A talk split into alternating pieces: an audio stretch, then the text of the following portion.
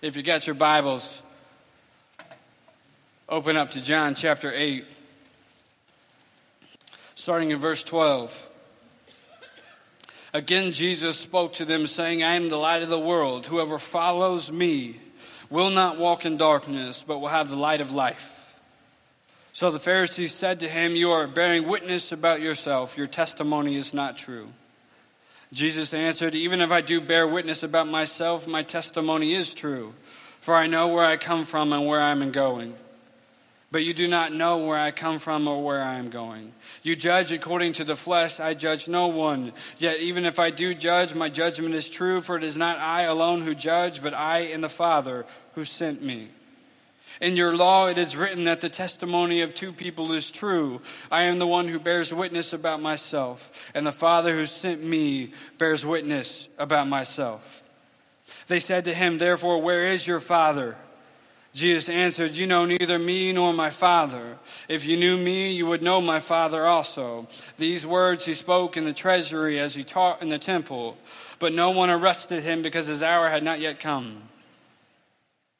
For he said to them again, I am going away, and you will seek me, and you will die in your sin. Where I am going, you cannot come.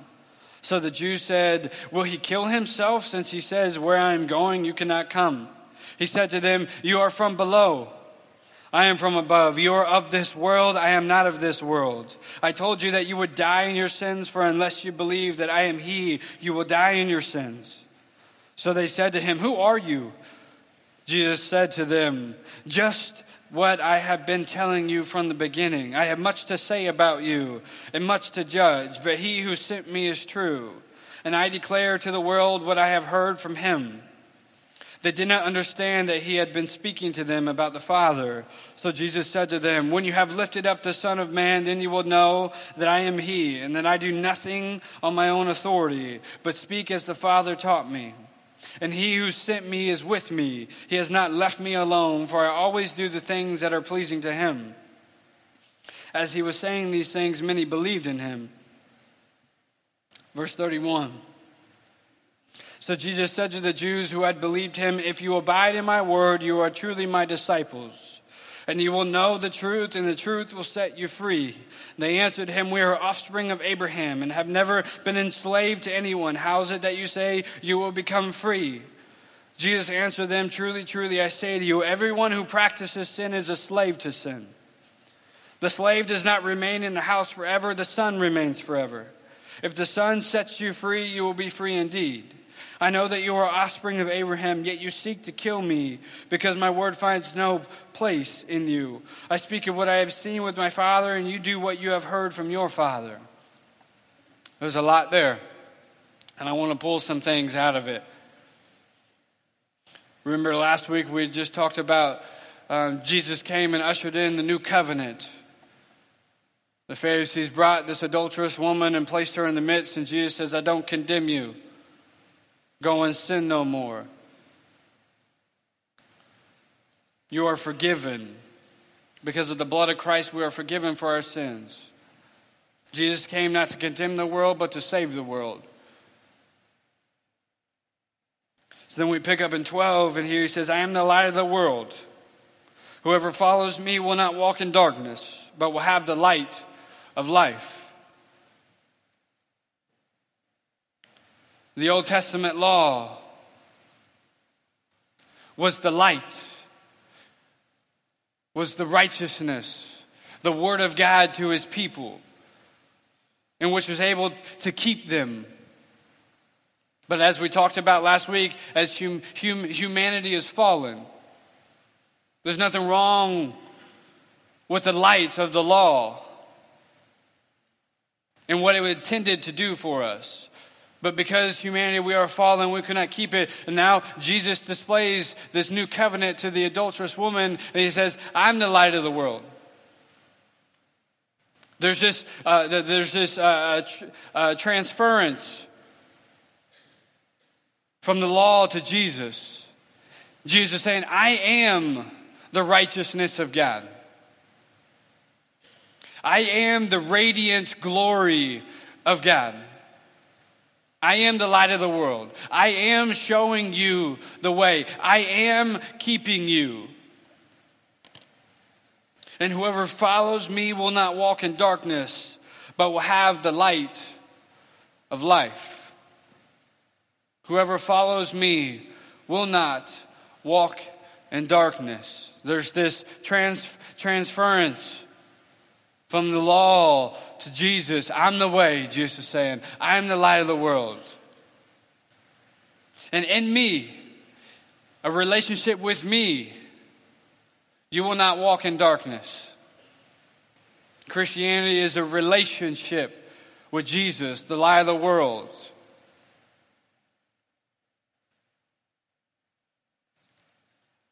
Colossians 1 Paul is writing to Christians in the church, believers, people who have accepted Jesus Christ. The Holy Spirit lives within them. And so he's writing a letter to them. In Colossians 1, verse 9, says this And so, because of your faith in Jesus Christ, and so from the day we heard, we have not ceased to pray for you, asking that you may be filled with the knowledge of his will and all spiritual wisdom and understanding. This is the light. When Jesus says, I am the light of the world, this is what he's saying. As Paul is praying for his people, he is saying, the light is this. The light is the knowledge of God's will. The light is all spiritual wisdom and understanding. Jesus says, I am the way, the truth, and the life. This is what he means when he says, I'm the light of the world. The fullness of God was pleased to dwell in me. So as you know me, you will have all understanding, all knowledge, all spiritual wisdom, in which keeps you, in which guides you, in which compels you.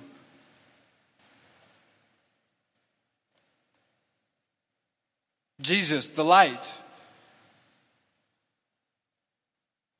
And the light speaks to all situations. Every decision that we make, every, every situation that we walk into and encounter in our life, the light is available for you. There is knowledge and understanding and wisdom available to you in the light about how do I make this decision? Where do I walk from here? Where do I go? What is godly? What is ungodly? What is righteous? What is unrighteous? What is God asking of me? What is in, in line with his nature? Jesus says, I'm the light of the world. Whoever follows me will not walk in darkness, which means you will not walk in confusion. You will not wander. You will not walk aimlessly. You will not think, is this the best? Is this all life has got for me? Because darkness, and darkness is a lonely place.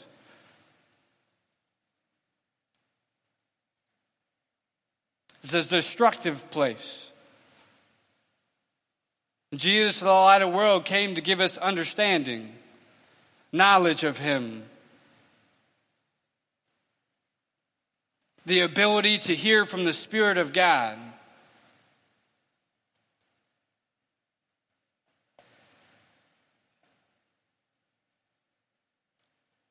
Verse 10 in Colossians goes on, Paul goes on to say, so as to walk, so as to walk in a manner worthy of the Lord fully pleasing to Him, bearing fruit in every good work and increasing in the knowledge of God, being strengthened with all power, according to His glorious might, for all endurance and patience with joy, giving thanks to the Father who has qualified you to share in the inheritance of the saints in light. Jesus came to be the light to give you understanding and knowledge of God so as to walk in a manner worthy of the gospel. Ask yourself, is the manner of my life worthy of the gospel?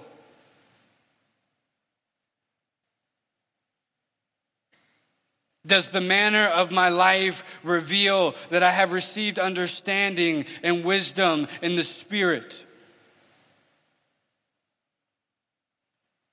This is what Jesus came to die for us,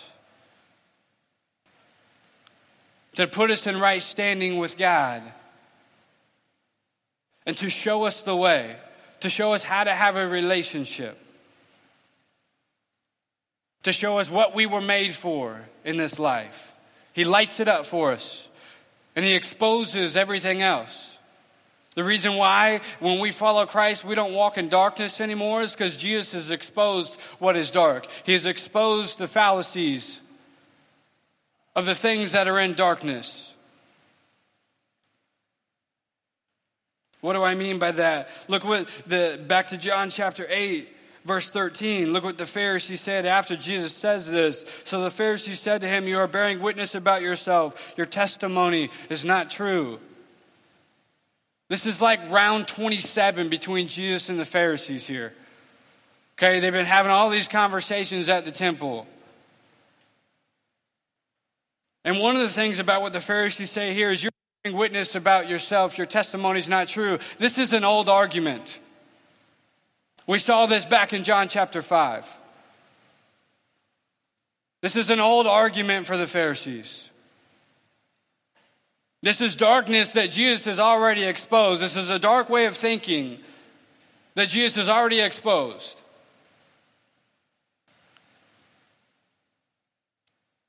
Because he goes on to address them hey, even if I were to bear witness about myself, it would be true.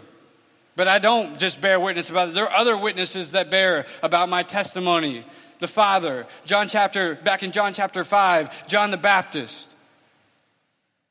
The deeds and wonders and signs that he was doing bear witness. There are other testimonies that bear witness about himself. This is an old argument. And one of the things that will keep you walking in the dark is to relate to God out of all your objections for Him. Going back to the same objections, going back to the same arguments, going back to the same questions. I'm not saying don't have questions. We all have questions. I have had questions. But to relate to God out of your objections for Him over and over and over again is only going to produce a hard heartedness inside of you in which you will just continue to walk in darkness and accept to, accept and trust and submit to what God says. Do you relate to God?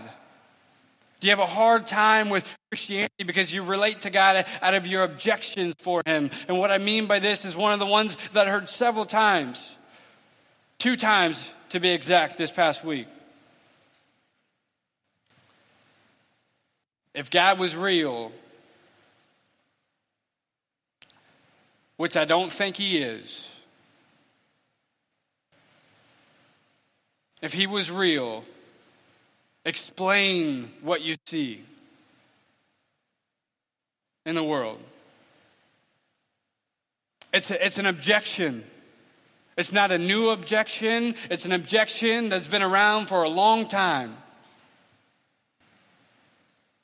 And it's probably been explained before. And if it hasn't, and if if it's an objection that you have, let me explain it now, this morning,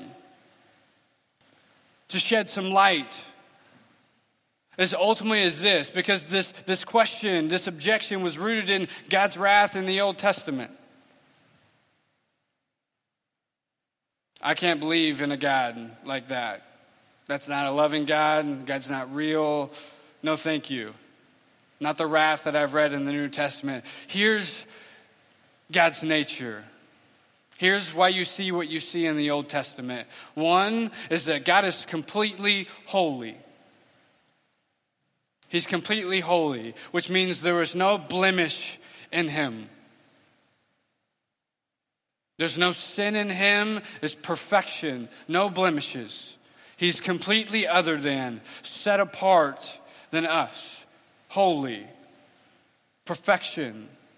which means this this God will not defile himself with sin which means because us as humans are sinful outside of Christ, we are sinful. God cannot relate to us because he will not defile himself with sin.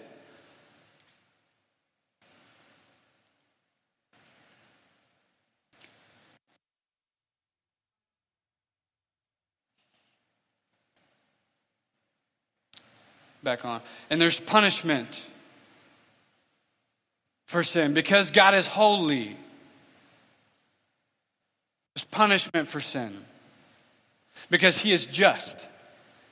He is holy and he is just. And just means he cannot do anything other than what is just. We love justice. We have court systems where we all would advocate and we would all plead for justice to happen in every situation. And that's God's nature. He cannot do anything other than what is completely just. And we have a problem with what is just in the Old Testament because ultimately it reveals in us what's wrong with us. We don't have a problem with justice until it becomes personal. We don't have a problem with justice until we have to stand on the podium and give a defense.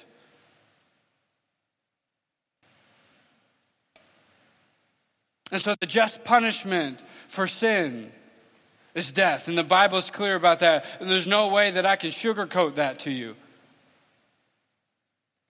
That hell is a real thing. And that the just punishment for sin is death because God cannot be in relationship with sin.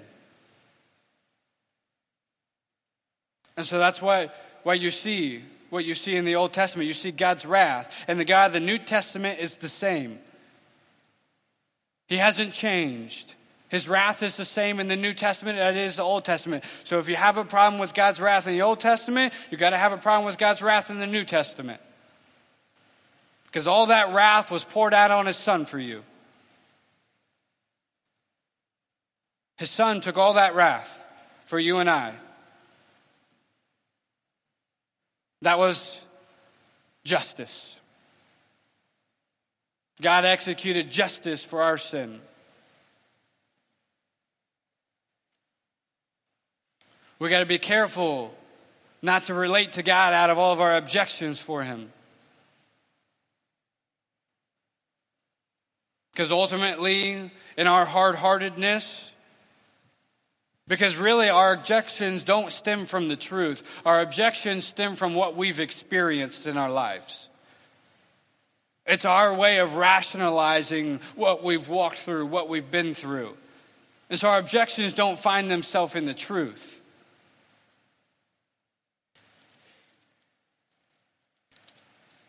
But Jesus, being the light of the world, is the truth who provides understanding, wisdom, makes sense of things, shows us the way. As we follow him, we will not walk in confusion. As we follow him, we will learn to trust God.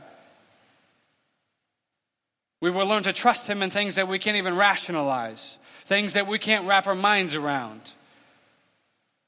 Because we walk with him We've experienced the transformation in our lives. We learn to trust Him.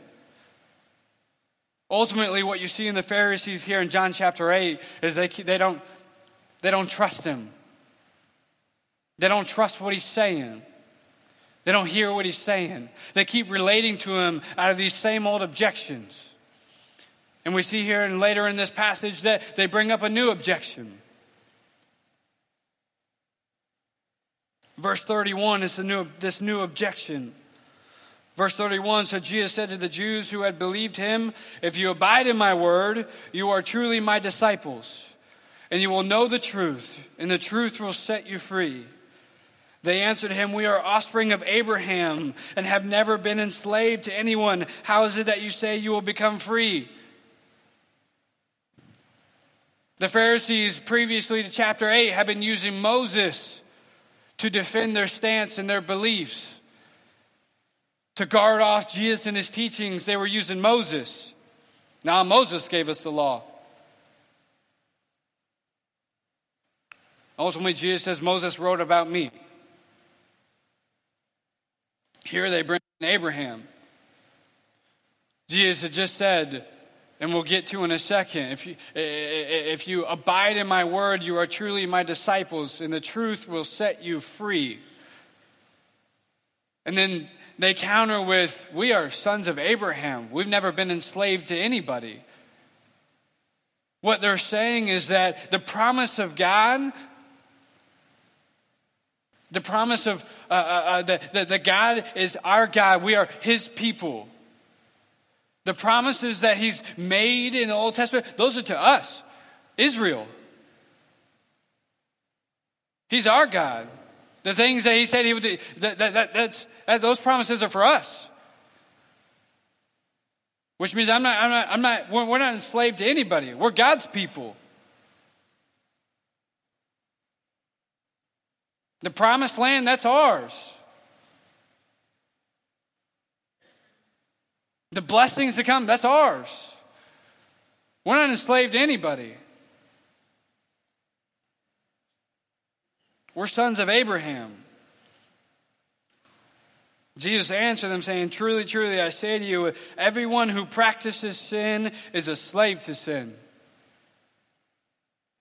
The slave does not remain in the house forever, the son remains forever. So if the son sets you free, you will be free indeed. What Jesus says to them is that you've traded. You've traded what God promised to you the inheritance of God to you, you've traded that.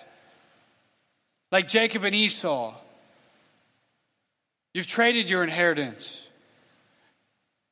Ultimately, what Jesus says here is you're, no, you're, you're not a son, you're a servant, which means you will not stay in the house of God forever. Sons of God stay in the house forever. Sons of God get to experience the promises and the blessings of God. But you've traded your sonship. You've chosen to walk in darkness. You've devised all these religious ceremonies and laws that God had never given you so that you can be this pompous, arrogant, high, uh, high authority individual who domineers over everybody else and leads everybody else away from the gospel. You're deceiving people. You've chosen to walk in darkness, to trade in the promises. You are a servant for now. You are not a son, and the son doesn't stay in the house forever. And then Jesus says, But if the son sets you free, free indeed you are. If the Son sets you free, free indeed you are. Because Jesus came to be the light. He is the light, exposing our darkness, exposing our sin, showing us the way to set us free from the bondage of sin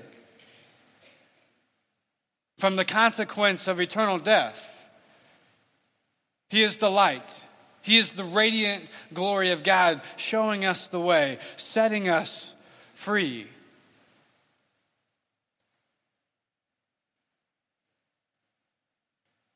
If you abide in my word, you are truly my disciples. And you will know the truth, and the truth will set you free. You want to know if you have sonship in God's house, in His family? Do you abide in His Word? Do you rest in His Word? Do you trust His Word? Do you believe His Word? Do you rest in His Word? Does it cause you to express your life in a way that is other than darkness? Is there fruit producing out of your life? Are you abiding in His Word? Because when you abide in His Word, that truth will eliminate all objections you have towards God and will set you free to love Him, to experience His love, to find purpose and to ultimately have hope that the best is yet to come. If you abide in my word, Jesus says, you are truly my disciples.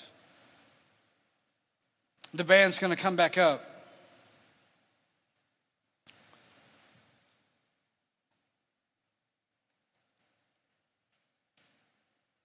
How do you abide?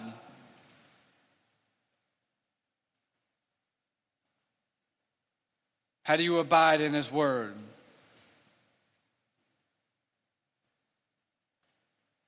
His Word's right here, in which He's given to us. This is the light. This is the radiant glory of God that He has graciously given to us.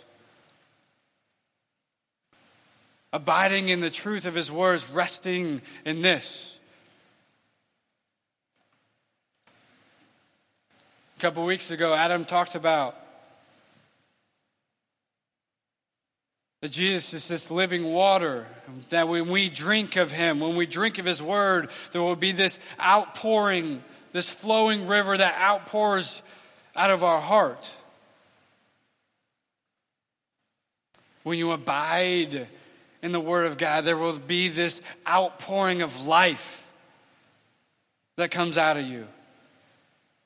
Because the truth has set you free. And you're no longer held down by the bondage, held down by your own sin. Those who practice sin, which means those who make sin, literally, the literal transa- translation, those who make sin consciously choose to engage in a sinful lifestyle. Those who make sin will be a slave to sin. And without Christ, without the light, we'd all be a slave to sin. He's the only one that has set us free. He's the only one who can set us free. And it says the truth, Jesus, sets you free. Both the truth of what he's done for you and the truth and what He commands our life to look like. Not out of moral behavior, but out of compellment. In Christ, I want you to, to know this this morning. As you abide in Him, you have sonship in His house, in which you will remain forever. And the promises that God makes are for you. Let's pray. God, we want to flee our sin. We want to flee this lifestyle of making sin.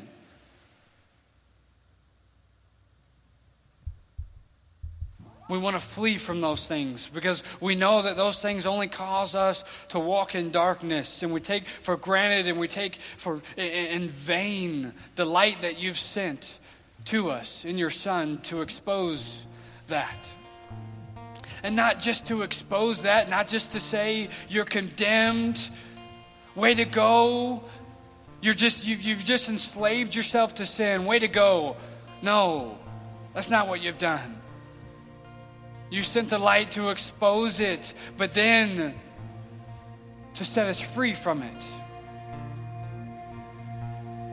And so, God, we don't choose a life in which we choose to make sin, but we choose your truth. We choose to abide in your word so that we would have wisdom and understanding and spiritual insight that guides us into holiness.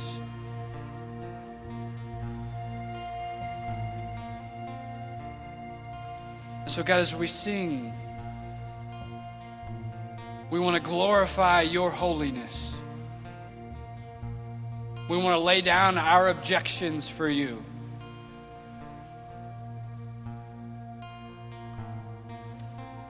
Amen. I just feel like I'm supposed to say this, okay, this morning as it pertains to the passages is one, I want you to know that I love you. I want you to know that I think about this church often. I think about you often because I love you. And it's because, I, because that, because I love you, when you, think about how do I abide in Him? For a lot of us, let me just say this abiding in Him means that we have to stop going to Him for what we want, for what He can do for us. And instead, going to Him to know Him so that the truth can set us free. Because for a lot of us, our objections are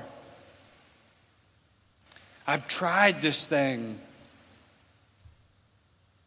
I've tried to do these things. I've tried to do this Christianity, and I haven't seen any change in my life. Nothing has gotten better in my life. There's no more peace than there was before. Abiding in His Word, being set free by the light, is to go to Him to know Him is to go to Him to know Him, not going to Him for what He can do for me. Because what will happen when you go to Him for what He can do for you, what He can do, you know, for, for, for your marriage or for your kids or for what, whatever that you want Him to do for you, what will happen is that He'll give you what it is that you desire, only to show you it wasn't enough. Because you may have got what you wanted, but you didn't get me. To abide in His Word is to go to His Word because you want to know Him, because you're compelled that He's died for you. That's what it means to abide in Him. This morning, I want to encourage you. Paul's going to be up here up front. Okay? I want to encourage you. Come pray for Paul. Come share an encouragement with Paul. This is a bold move for Paul in his young life. And so as he begins to figure out and understand what God is doing in him and what God is calling him to, this is uncomfortable for him. Stepping out, saying yes. He doesn't have all the answers, he doesn't have it all figured out, but he's saying yes. And so I encourage you come encourage him okay? If you don't have lunch plans show up to acquaint gatherings at 12.30 for lunch okay? It'd be a chance where you can get to know paul and his family and, uh, and, and, and, and learn how better you can pray for him while he's gone okay? Have a great sunday. We'll see you next week